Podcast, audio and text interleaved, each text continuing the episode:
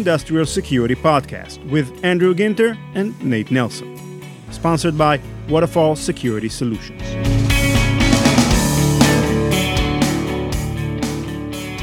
Hello and welcome back, everybody, to the Industrial Security Podcast. My name is Nate Nelson. I'm sitting here with Andrew Ginter. He is the Vice President of Industrial Security at Waterfall Security Solutions, and he is going to introduce the subject and the guest of today's show.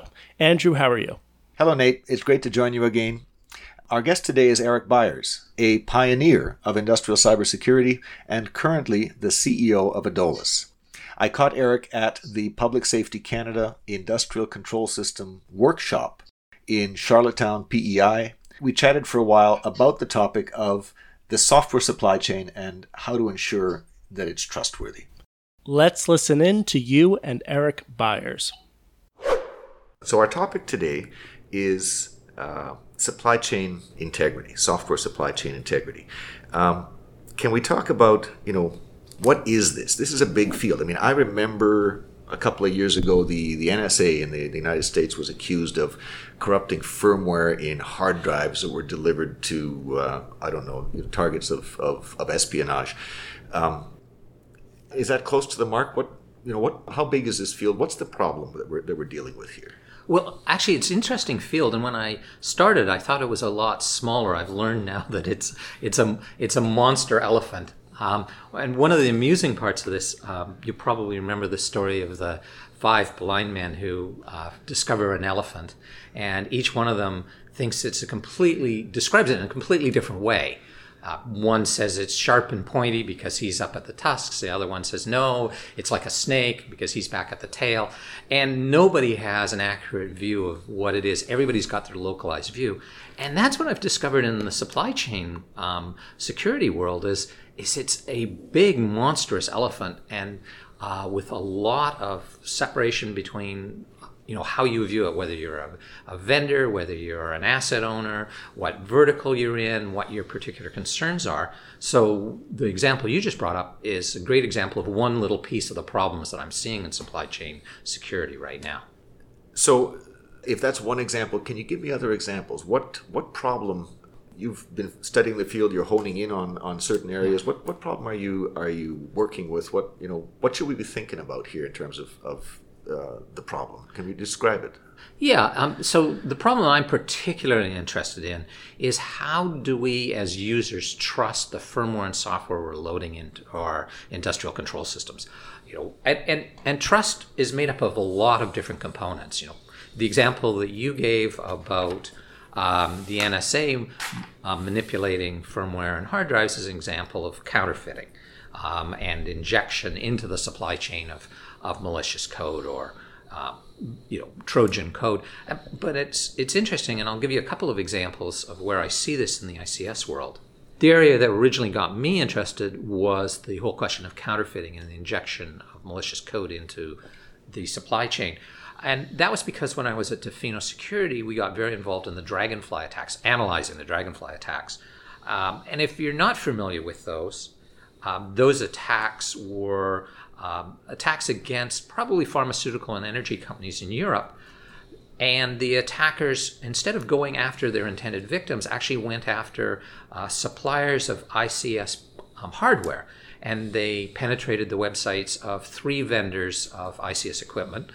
Uh, and replaced the legitimate upgrades and software downloads off on those um, vendors' websites with Trojanized versions, versions of the software that looked legitimate but contained havex. And it was a brilliant maneuver because it, for an attacker, it was great return on investment. All you need to do is get to one uh, vendor and you can victimize hundreds of industrial sites. And in that In the particular vendor we did an analysis of, uh, there were about three hundred downloads from their site. If I assume that the average technician is downloading once but installing many, then we're seeing, you know, maybe um, hundreds, maybe thousands of sites with this malware deep in the control system. I mean, it it was pretty amazing, and this stuff would call home. Uh, and give the attackers amazing capabilities inside the plant. So that's one example. That's the the counterfeiting example. But there's other things that, you know, as I started, and this is, you know, I started with the counterfeiting example, and that's what got me interested. But when I started to ask around, people came up and said, no, no, no, that's not the problem in supply chain. The problem in software supply chain is we don't know what the bill of materials are. So if you look at some of the uh, NIST uh, efforts right now, um, one in particular, uh, software I D, where you're trying to say, hey, here's a package being supplied by a vendor, for example, but what subcomponents are in there? What, what third-party products have they got embedded there? And this matters because, uh, for example, you know, say uh, one of those third parties or one of those open source components suddenly has a vulnerability. As an asset owner, as a company running refineries, for example, yeah, you've been buying product off of I C S vendor X, but you've actually been getting products that are from other parties that you don't even know you should be patching for. So there's a whole world uh, around not necessarily malicious behaviors, but just this absolute lack of knowledge of what you actually loaded, how old it is. And as I started to work on this, I realized that even the vendors themselves don't know uh, what is in the packages that they're selling. Um, you say, how could that be? Well, first of all, the people that uh, they're buying from, you know, they're buying components. Nobody rolls an entire system from scratch. You're always buying components. Um, so they're buying software who are uh, from companies who supply com- particular components. You know, Tofino sold all sorts of software. Well, of course, Tofino was using all sorts of third-party components that we were licensing. I suspect that the people we were licensing from were using other third-party components. So you have this very complicated chain. And then to add even more chaos, one of the things when I was um, at Belden, I noticed that the developers would get a library and use it forever, and it may be five, ten, fifteen years old. They're still using the same library, and so they have no interest in checking if there's vulnerabilities. So you get these hidden vulnerabilities. So that's another example of why you want to really understand your supply chain. But there's more as well. It sounds to me like Eric is talking about two issues here. There's the, the counterfeit or Trojanized software with the embedded Trojans, and then there's the other issue of, of tracking security updates. That's right. I mean, the, the term that Eric used is software bill of materials. And this is, you know, ideally a list of all of the chunks of software in a product and where they came from. I mean, who produced them originally? You know, there's a lot of people, I mean, I, I wrote software for twenty-five years. When you write software, you, you generally don't write all of it yourself. You use other people's libraries. Sometimes you buy other people's source code to their libraries, compile it yourself, embed it in your product. There's a lot of stuff embedded in a modern executable or a modern package of many executables. You know, the, the question becomes then, you know, somebody issues a, a serious vulnerability report in this library from vendor X.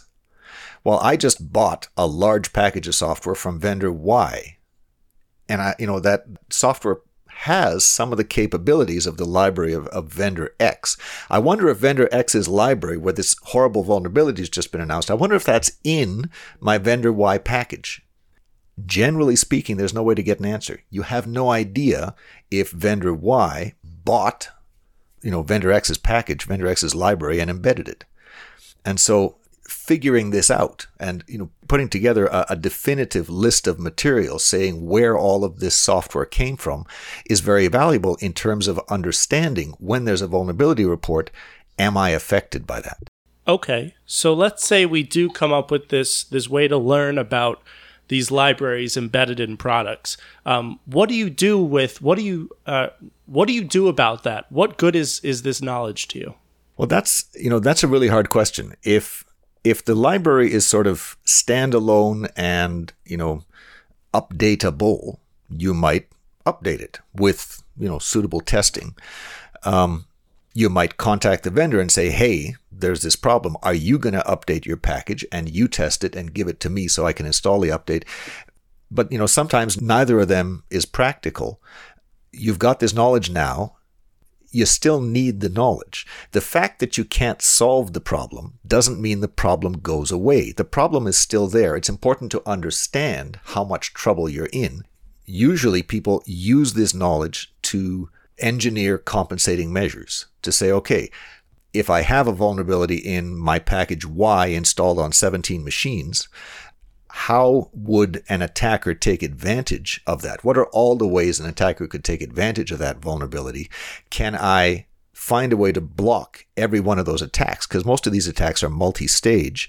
Can I block at least one of the stages in all of the ways to exploit the vulnerability? And these are called compensating measures. So if you if you can't solve the problem directly, you have to find a way to solve it indirectly. But the first step is you got to know there's a problem.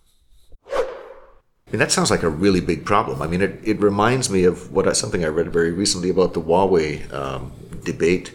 I think it was a U K government agency uh, did a source code review on them, and you know verified that there was, in at least the source code, apparently no backdoor. This was the big debate. But what they concluded, what drew my attention, was they said, Um, you don't need a backdoor. The thing is is riddled with, with vulnerabilities. There's, as you know, there's tens of copies of some libraries scattered throughout these these products.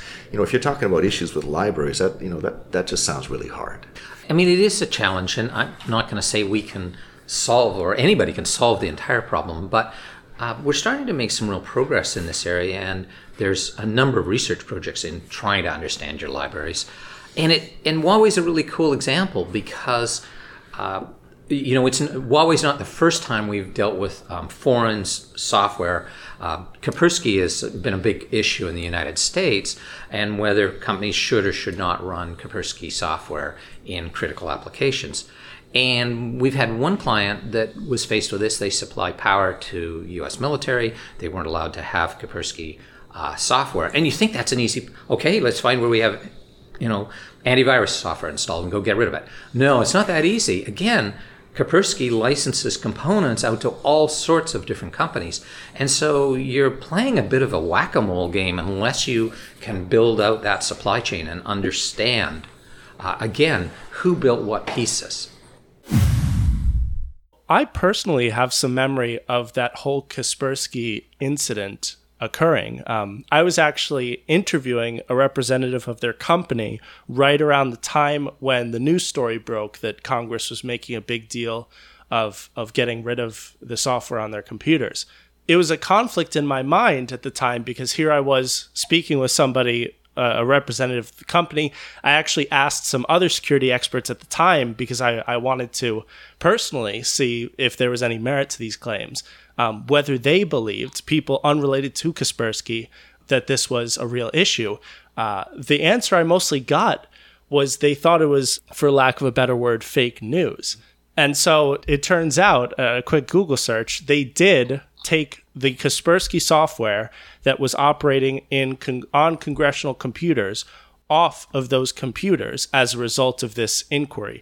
I'm not sure what the basis of, of their claims were. Perhaps there's stuff that we as the public don't know.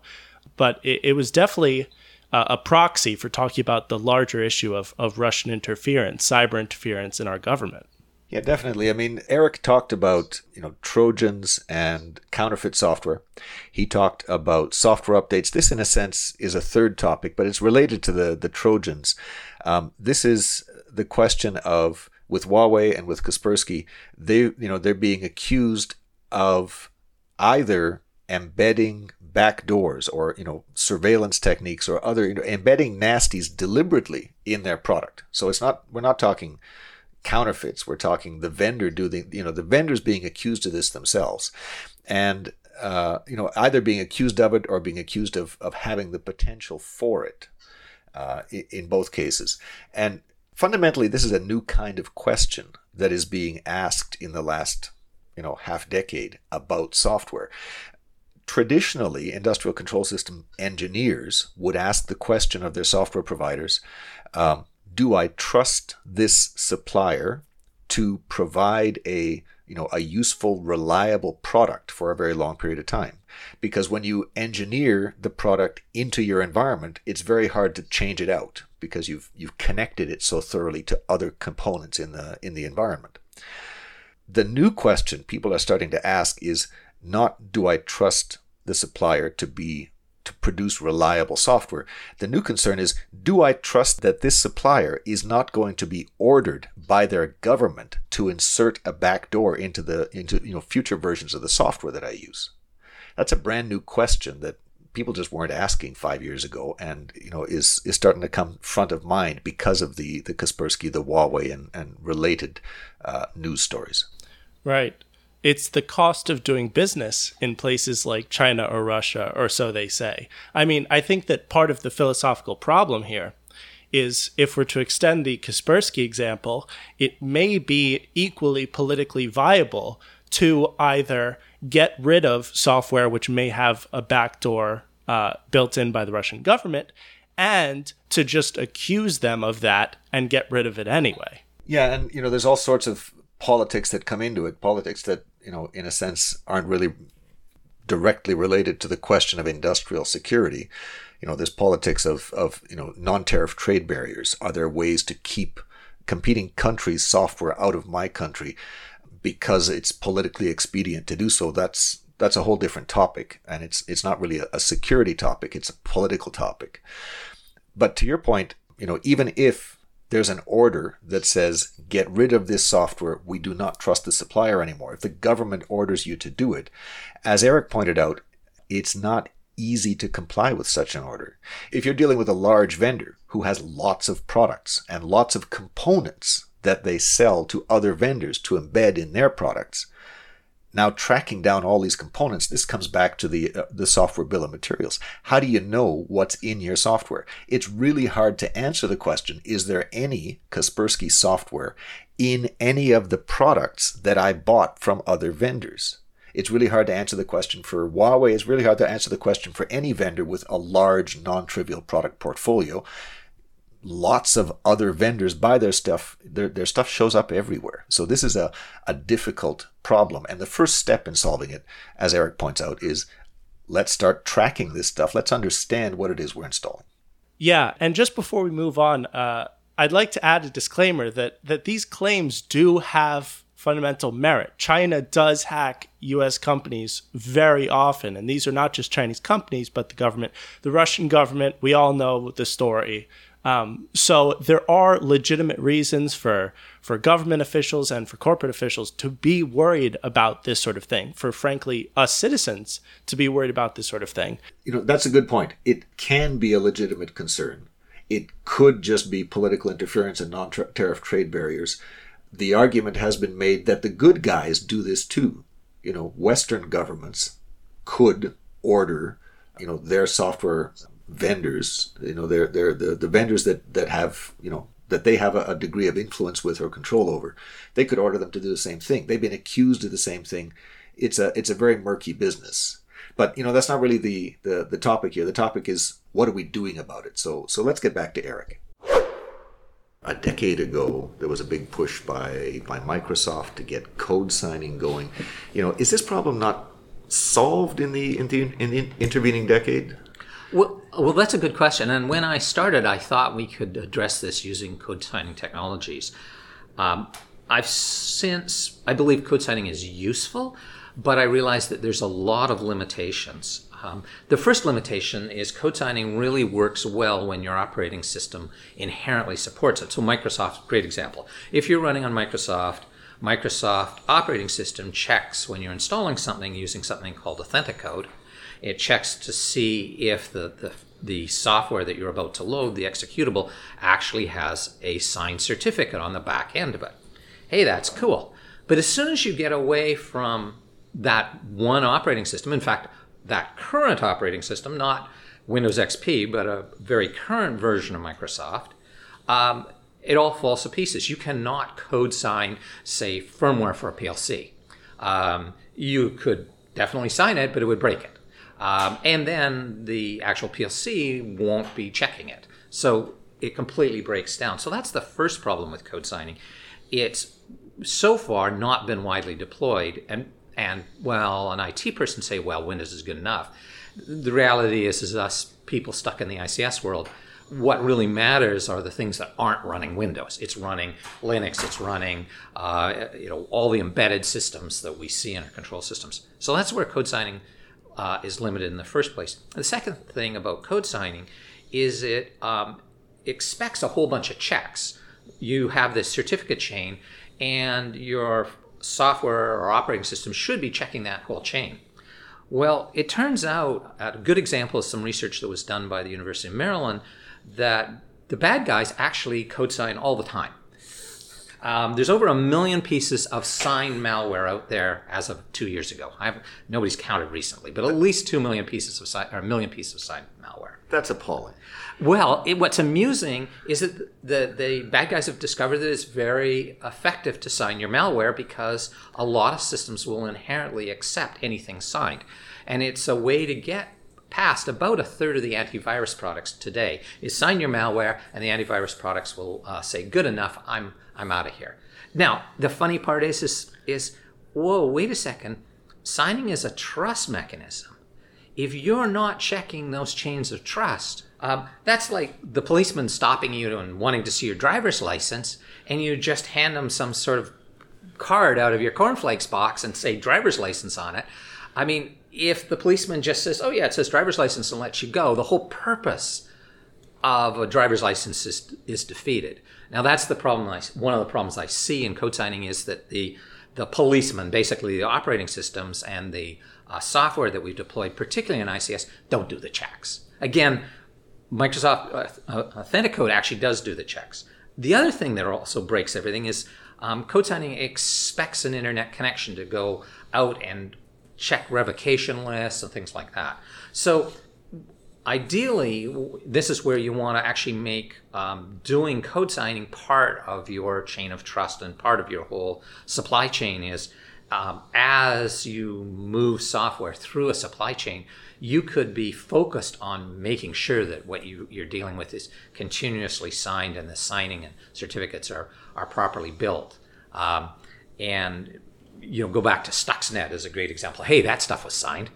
Um, but what was interesting is it was being signed by stolen um, private keys, and they, you could have actually detected that. If people were looking at the certificate chains, they would see that the certificate chains that Stuxnet used, while legitimate chains, were non-standard. They did not match the way Realtek normally signed. So there's a lot of techniques if you've You, if you want to put it, put the effort into it, or have something, you know, doing that checking, and and that's where I see some opportunities.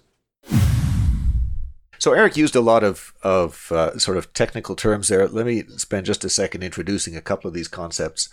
Um, the you know the the question of forging certificates. I mean the the people behind Stuxnet are accused of having stolen Realtek, which is a a, a device driver manufacturer, stolen their private key that's used to create these certificates and sign the uh, the software with the stolen key, so it looks like a legitimate signature, or it looks mostly like a legitimate signature. As Eric pointed out, usually you don't have you know just one key and one signature. You have something producing a certificate, which is used to authenticate something else, which is used to sign something else. There's a chain of trust that's documented, and uh, the software can trace back to the, the the original key. But if you you know if you steal the key, now you can forge these signatures. Now uh, you can sign stuff. It looks like the vendor signed it. It looks it looks legitimate. So there has to be a way for the vendor to say, hey, there's crap out there circulating that that uh, has got my signature on it. Someone has stolen my key, and has to revoke the key. So you put the key on a revocation list, or you put the certificate on a revocation list on the internet, saying, don't believe these certificate uh, certificates anymore. They've been revoked. Which means when you're checking the signature, now you've got to go out to the internet and check if any of the signatures or any of the certificates in the chain of trust between your software and the ultimate vendor have been compromised and have been revoked. And so, you know, this is this is complicated. It's as as Eric, you know, one of his punchlines there was was a lot of the times the you know the code that checks these certificates says, well, it's signed, I'm done. They don't actually follow it back. They don't actually check to see if anything anything's been revoked. Worse, in order to check if it's revoked, you have to have an internet connection. Who wants to connect their control systems to the internet? So, you know, there's there's a lot of issues with with uh, code signing, I think, is the, the bottom line here. And really, it only works on Windows. And there's a lot of other stuff in control systems that we need to ask the question, where did this come from? Okay, most of that makes sense to me. On the other hand, don't we have fairly advanced methods of keeping private keys secure, whether it's advanced cryptography, methods from blockchain? Um, is that really such a big issue? The the short answer is yes, it is a big issue. I mean, the, the long answer, I did some work a year ago with uh, one of the major certificate authorities. There's like a, a dozen of them in the world that everybody trusts. And they keep their private key literally locked in a bank vault behind inches of steel. There's a, you know, the lock is on a timer. It only opens once a week. You walk in with a C D, you sign everything on the C D, you walk out, you lock the thing again. Stealing the key off of that computer is very hard to do. But that's an organization that uh, values their key very, very highly. Mere mortals, I mean, there's probably a handful of these private keys auto-generated by software on your computer. Do you keep your computer in a vault? No, you don't. Um, you know, the, in the Stuxnet example, how did that key get stolen? Speculation. I mean, nobody knows for sure. Speculation is the janitor did it. So, you know, the, the I guess the short answer is, is more accurately, it depends on how thoroughly we protect our keys. Most people don't. So this is a concern. I see. Can you talk about uh, you know what, what led you to Adolus here? Yeah, this, that's that's a great question. So what led me to Adolus was um, I'd actually retired. I'd figured I would go ride my bicycle around Europe and take it easy and maybe do a little side consulting. So Jonathan Batson-Belios approached me uh, about two years ago with this idea to take a technology that Billy had invented um, called WhiteScope and see if we could extend it. And and that sort of got me curious because I'd been really bothered by the dragonfly attacks and feeling helpless. I could see like how effective this was from an attacker's point of view and yet how defenseless the industry was. But I hadn't done anything about it. And so suddenly with Jonathan and Billy showing up with this technology and I went, oh, this could solve something that bothered me four years ago. And so I just sort of, well, I initially said, yeah, I put a day a month into this. And now it's just a full-time uh, obsession, I think. That's because I think it's absolutely, we got to address our supply chains or all the firewalls in the world aren't going to help you. So it's an important problem. It's an important topic. What are you doing at Adolus? What is Adolus? So Adolus basically has been um, doing it, running a, Adolus has basically been running a Department of Homeland Security research project to build a framework we call FACT, Framework for Analysis and Coordinated Trust. And the reason that we ended up going this direction was I was looking at all these different technologies. I was looking at the technology that Billy had developed. I'd looked at the code signing. I looked at a bunch of hashing techniques. And I realized that the problem wasn't technology. It was really information sharing. That the whole challenge with a chain of... Tr- or The whole challenge with a supply chain is trying to share the information from who's contributed to this product, where did it come from, uh, what do the vendors know, what do the um, customers know, what do researchers know, and how do we build out an ecosystem where we can have um, all the information in the world about, say, a given firmware bundle. How do we get that all in one place? How do we build a, an ecosystem that will allow the community to share information they've found? So, yeah. So you've basically given me my next question. you can't you can't end on a question. I'm going to ask you back. How do you share all that information? What you know? How do we fix this problem? Yeah. So the way we started was, okay, who knows the most about some software? Not the whole answer, but the most, and it's probably the vendors. So what we like to do is work directly with the vendors, and we've built these tool sets that we give to the vendors that fingerprint their uh, their software that they're about to release. And they take these fingerprints, and the fingerprints are um, well-known uh, security techniques like hashing um, and proper checking of the cert chains. Um, but then they also, we do a number of other techniques um, to um, develop fingerprints so we can recognize uh, other packages in the field. And we do that for the bundle that the vendor is going to release. And then we tear it all apart and start to build the materials and do it all over. And we just recursively keep on um, taking apart the, the all the packages we can find um, inside a vendor's um, installation package until we've just broken it all down and we've characterized every component. And so that's the first stage, getting Um, this is what the vendors are pushing out onto the market to their customers. And we try and do it through their entire history, their entire library. So a good example is OSIsoft. We've now got four years of O S I uh, software releases into the database. Um, and the important part is it's all been characterized down to what all the subcomponents are.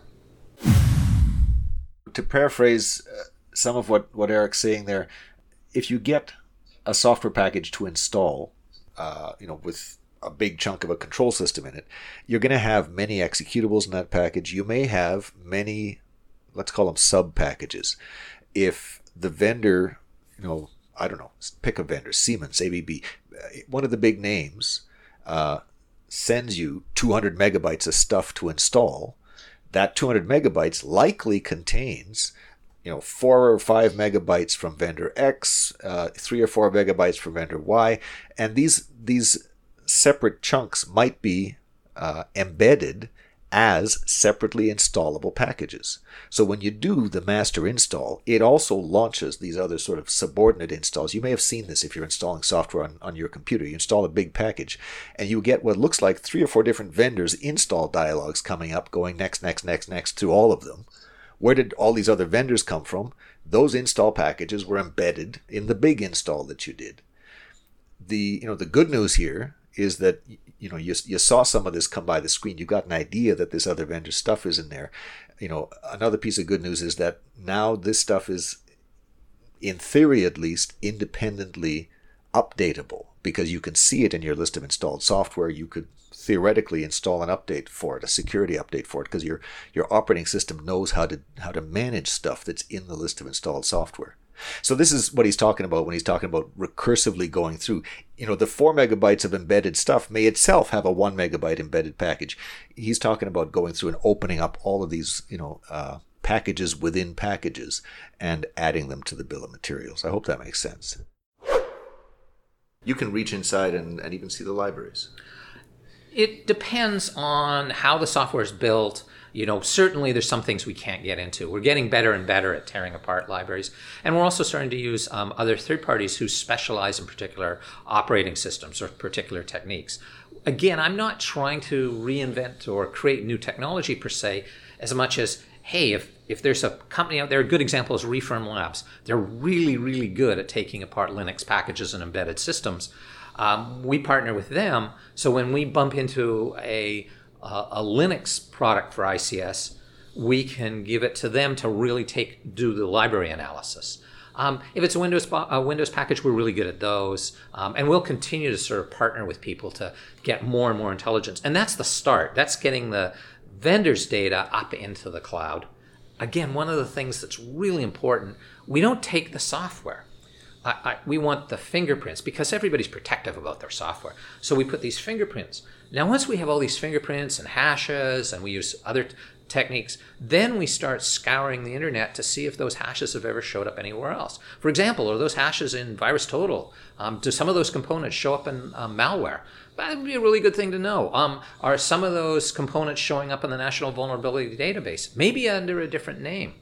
Um, So we start to then aggregate a score uh, around um, all the subcomponents and uh, where do we get the software originally, where's the subcomponents coming from. Uh, when I say community, I mean the entire community, including the vendors, the um, developers, the users, um, the, anal- analysts, anal- the analysts out there. Uh, what is everybody thinking about those components so that we can build an aggregated score for a bundle? Andrew, what is VirusTotal? Well, Eric mentioned uh, a bunch of different sources of information. Um, VirusTotal is an online database of malware. You can go there and download the virus of your choice. Um, you know, be careful with it because you know you get what you asked for. You asked for a virus, and you know if you, you trigger it on your machine, you know it's it's on your head. Um, the you know, the reason you go to VirusTotal is to get the, the malware in order to analyze it and to get cryptographic hashes of the malware, or to get the malware yourself and calculate your own hashes. And so, um, you know, this is part of the input. If in uh, Eric's example, if you're about to install a piece of software and you, you know, you run the checks on it and it comes back and says, you know, this matches bit for bit a uh, a component that's been uploaded to VirusTotal and flagged as malware, that's a clue that you don't want to install it. And these kinds of hashes, cryptographic hashes for, for malware, can be found in the VirusTotal database. In uh, sometimes they're in the Common Vulnerability Database, the C V E. Uh, when there's a C V E, you know, description, they might actually have cryptographic hashes, checksums of the uh, the malware. Um, some of the alerts that come out of the uh, emergency response team, the C E R Ts, um, often they have indicators of compromise in the alerts as well. Some of the indicators are these cryptographic hashes. So all of these data sources are out there. And, you know, what I heard Eric saying is he's pulling this all together so that in one place at one go, you can say, this thing that I'm considering installing here, um, you know, is it known to be bad because it matches one of the bad, you know, signatures? Is it known to be good because it matches a vendor signature? Is it in between? You know, I think this is what he's getting at. You know, you're talking about um, how to build a score, how to share this information. And, it, you know, the end users in our audience are, you know, if I was an end user, the, the answer, the, the question I would ask immediately is, this is great. You have the information, you have the knowledge. How do I use it? How can I take advantage of this as a user of this technology?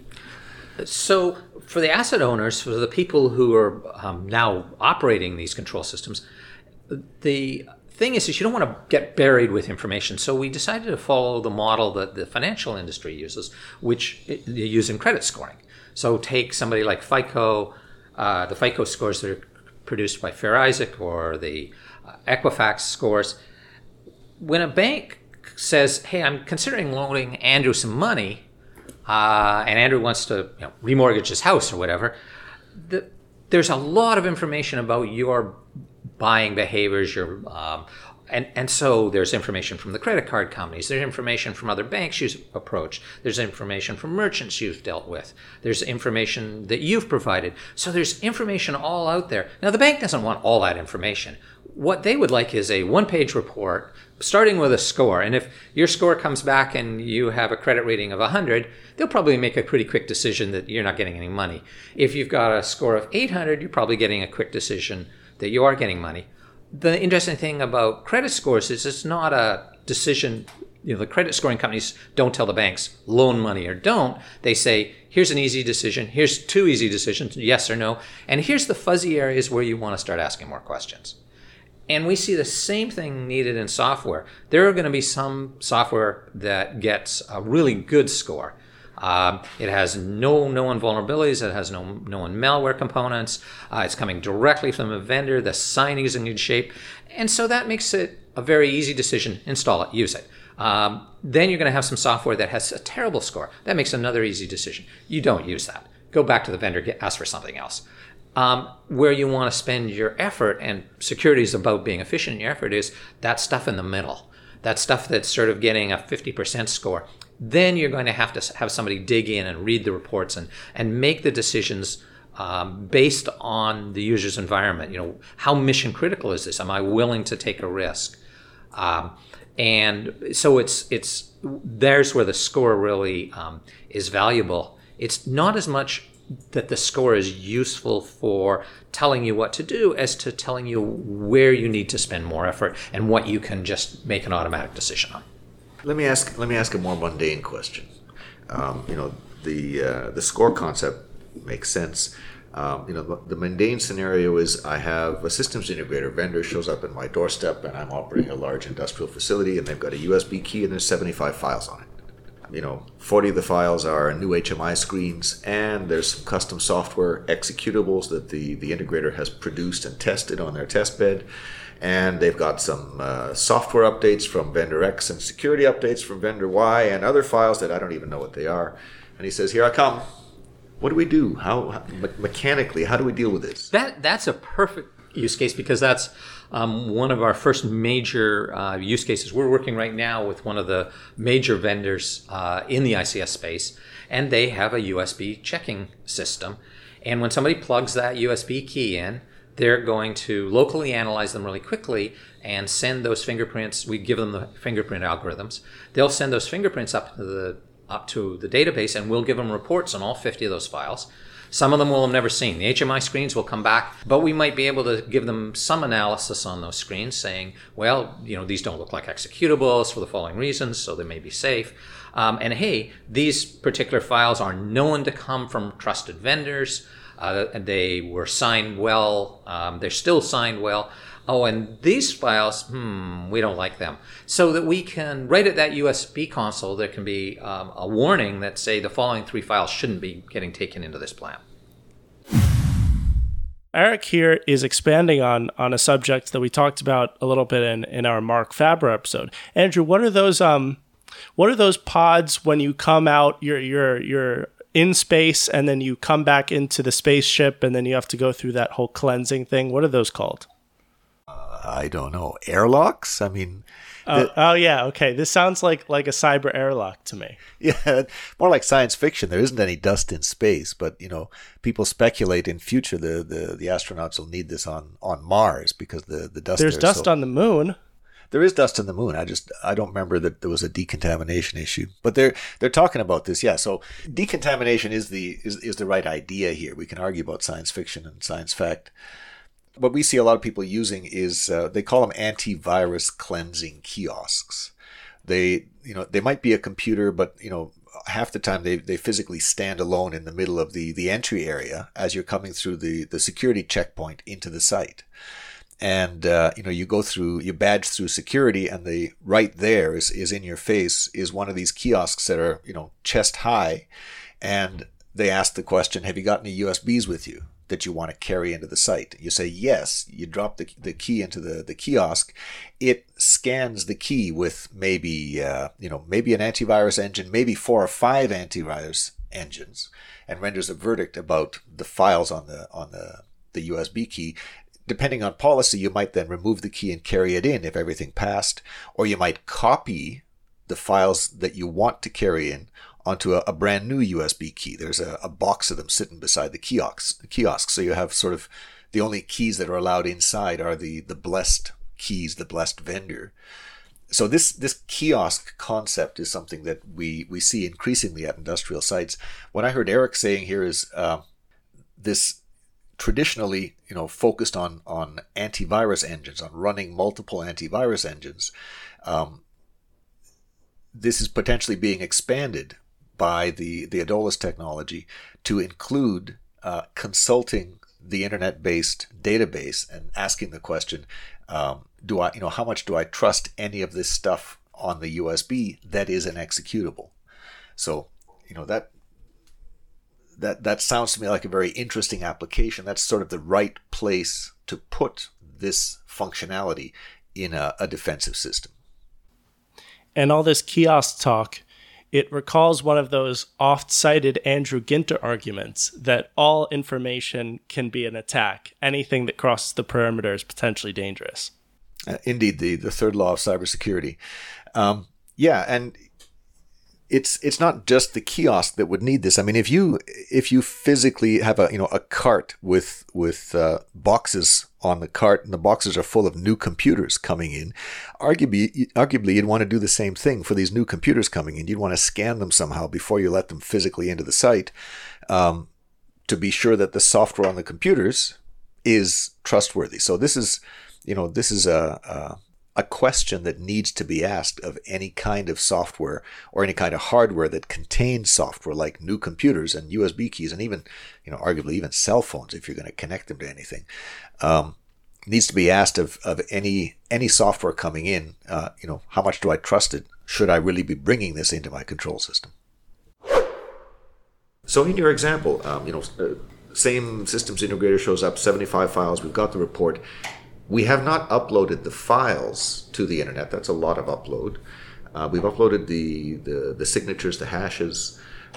Who else can see those signatures? That you know is is Forever After those signatures attached to my site and my name?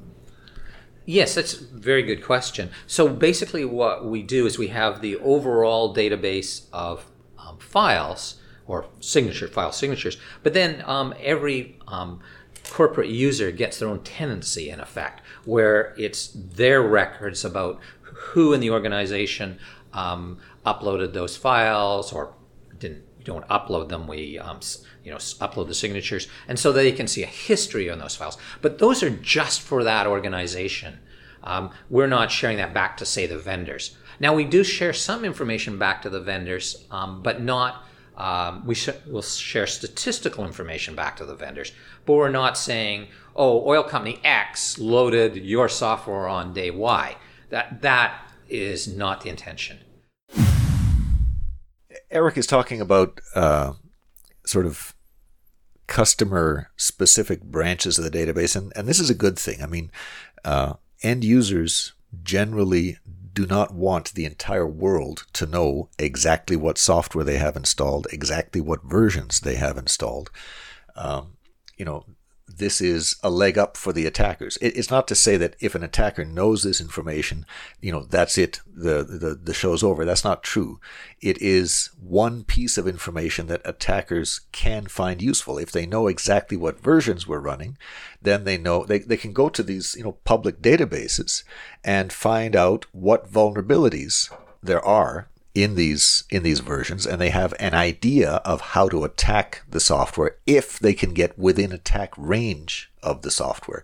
So it's, you know, it's good to see that that uh, this knowledge is not being shared with the attackers. It wouldn't be the end of the world if it were, but um, you know, a lot of a lot of organizations want they they plan deliberately to keep this private. So this is a good thing.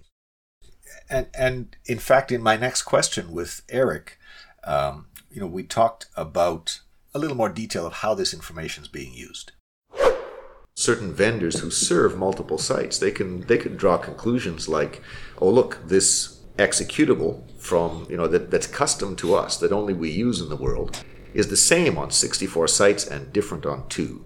I mean, that sounds like that sounds like gold to me. It's, there's some very useful information for vendors. And in fact, the vendors have been very helpful to us in saying what type of information they would like without violating customer privacy. So one example, um, OSIsoft came to us and said, hey, um, what if we accidentally um, had your agent um, load signatures for a file that shouldn't be released in the public? So we gave them the capability, and all vendors, the capability of marking files, uh, the signatures, uh, as private, not for release. Now there's some very useful intelligence, because if we suddenly see those files appearing in the wild, we can give report backs to the vendors saying, hey, you guys have an intellectual property leak. There are f- files appearing in, out in the real world that you have never released. You might want to deal with that.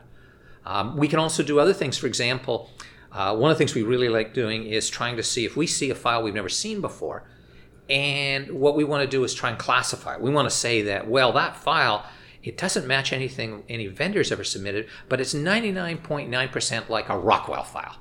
Okay, that's useful, because then we can take that back and look at our database of Rockwell files and do compares until we find something and say, oh, you know, that's exactly like this particular Rockwell binary, except two bits changed. Okay, well, if two bits are changed, that's probably not malicious. That's just a corrupted file. But if I come back and I see a file that happens to have one K more code in it than almost an identical file, ooh, that's another thing. And so these, we would be marking that as somebody's playing games.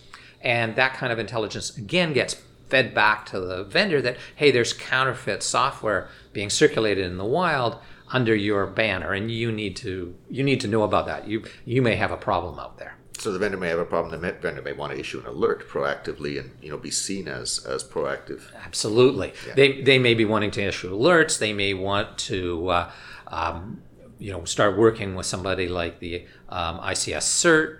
They may um, also want to start putting in some sort of detection tools into their client site to say, you know, here's a tool to look and see if you've got counterfeit.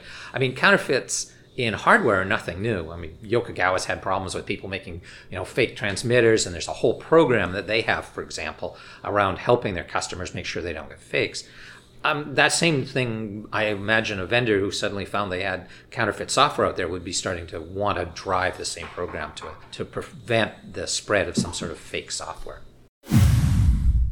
So it sounds like aggregate information is shared with vendors. That's right. Uh, you know, it lets the vendors know when they have certain kinds of security problems or intellectual property problems. It, you know, it lets them take appropriate measures. Most of those measures sound like communicating with the public about versions of software that may be contaminated or software that may be flying around out there that, that you know hasn't been tested properly, that's that, you know, that, that shouldn't be used because it you know it, it came through an unauthorized channel. Let's get back to Eric. It sounds like there's benefits to vendors, but historically I you know the experience of, of, of other, other small enterprises, uh, you know, dealing with behemoths like Schneider Electric and General Electric and, and Honeywell, um, how, you know, how's it been uh, a comparatively small enterprise bringing these vendors on board? How's it going? It's going, you know, better than I could have hoped. Um, you know, when I first started this, I thought, oh my goodness, we're, you know, no vendor's going to want to share this information. Uh, but two things have really helped. One, we, I'm, you know, I've been a vendor. I know how I protect my privacy. I know all the rules. So, you know, we've had all these controls that we've put in place. Um, you know, when we talk about vendors submitting signatures, but it's actually a multi-checkpoint, multi-gate system um, that we designed specifically to protect the intellectual property of vendors. Um, and secondly, it's really solving a problem. I mean, no vendor wants to be, you know, have to deal with counterfeit software out there. It, it's not going to be a particularly good situation. For the companies that got hit by Dragonfly, it was a very expensive mess. So if we can um, help take a burden off the backs of the vendors, and this is what we're finding. You know, again, you know, we're now working with um, three or four vendors, and you know, what we're seeing is, is this is something that is really Uh, solving a potential high-risk pain point for them down the road.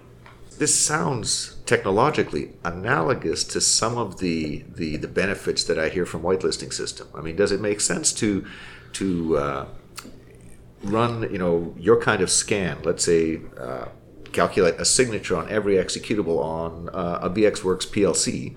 You know, upload those signatures and produce a report as to whether it's all been blessed. Is this something that makes sense? Yes, I think it is. It's certainly a direction we want to go in, um, where people can continuously monitor. So in effect, it would be a form of whitelisting. Um, we've also actually been approached by one company who would like us to do the whitelisting um, on the packages that are coming in uh, through the network. So basically analyzing the network traffic, seeing if it contains files, seeing if they're executables, and sending those up. Um, so yeah, effectively, this is, uh, I would describe it as a way of building a, almost a whitelist database. And then you have all sorts of different technologies in the field that are doing that checking, whether it's querying a particular P L C or watching the traffic. Um, but the important thing would be to build that ecosystem that has all that information. Sounds to me like there is a lot of opportunity for future work in this field. Definitely, definitely. And, you know, um, when we start talking about future work, we're, we're generally coming up on the end of the podcast. We like to leave our guest with the last word. You know, when I was there doing the recording, I asked Eric, you know, is there a thought you'd like to leave with our audience? And uh, his answer was surprising. He said, yes, yes, there is. He says, ask me about the name. So I did. The name, Adolus. I mean, it, it sounds like one of these abstract marketing names. What, where did Adolus come from? Yes. Uh, well, Dolus is the Greek uh, demigod of treachery and deception. He was uh, famed for making fake statues. And A is the negation in Greek. So we're basically uh, wanting to say there's no treachery, there's no deception, and there's no fakes. We're trying to create a world where making fakes, uh, fake software, uh, is no longer viable. I thought your comment was funny, Andrew, that it sort of, it, it's a real name, but it sounds like a fake. It's It kind of sounds like a, like pre, a prescription drug. So it's not a made-up marketing word. It it actually means something. Uh, you know, the, the Greek prefix a, atonal, amoral, means not. Adolus means anti-deception. Uh, we need more of that. You know, I wish him well. Well, that sounds like all for this episode. Thanks to Eric Byres, and thanks to you, Andrew, for speaking with me. Always a pleasure. Thank you, Nate. This has been the Industrial Security Podcast. Catch you all next time.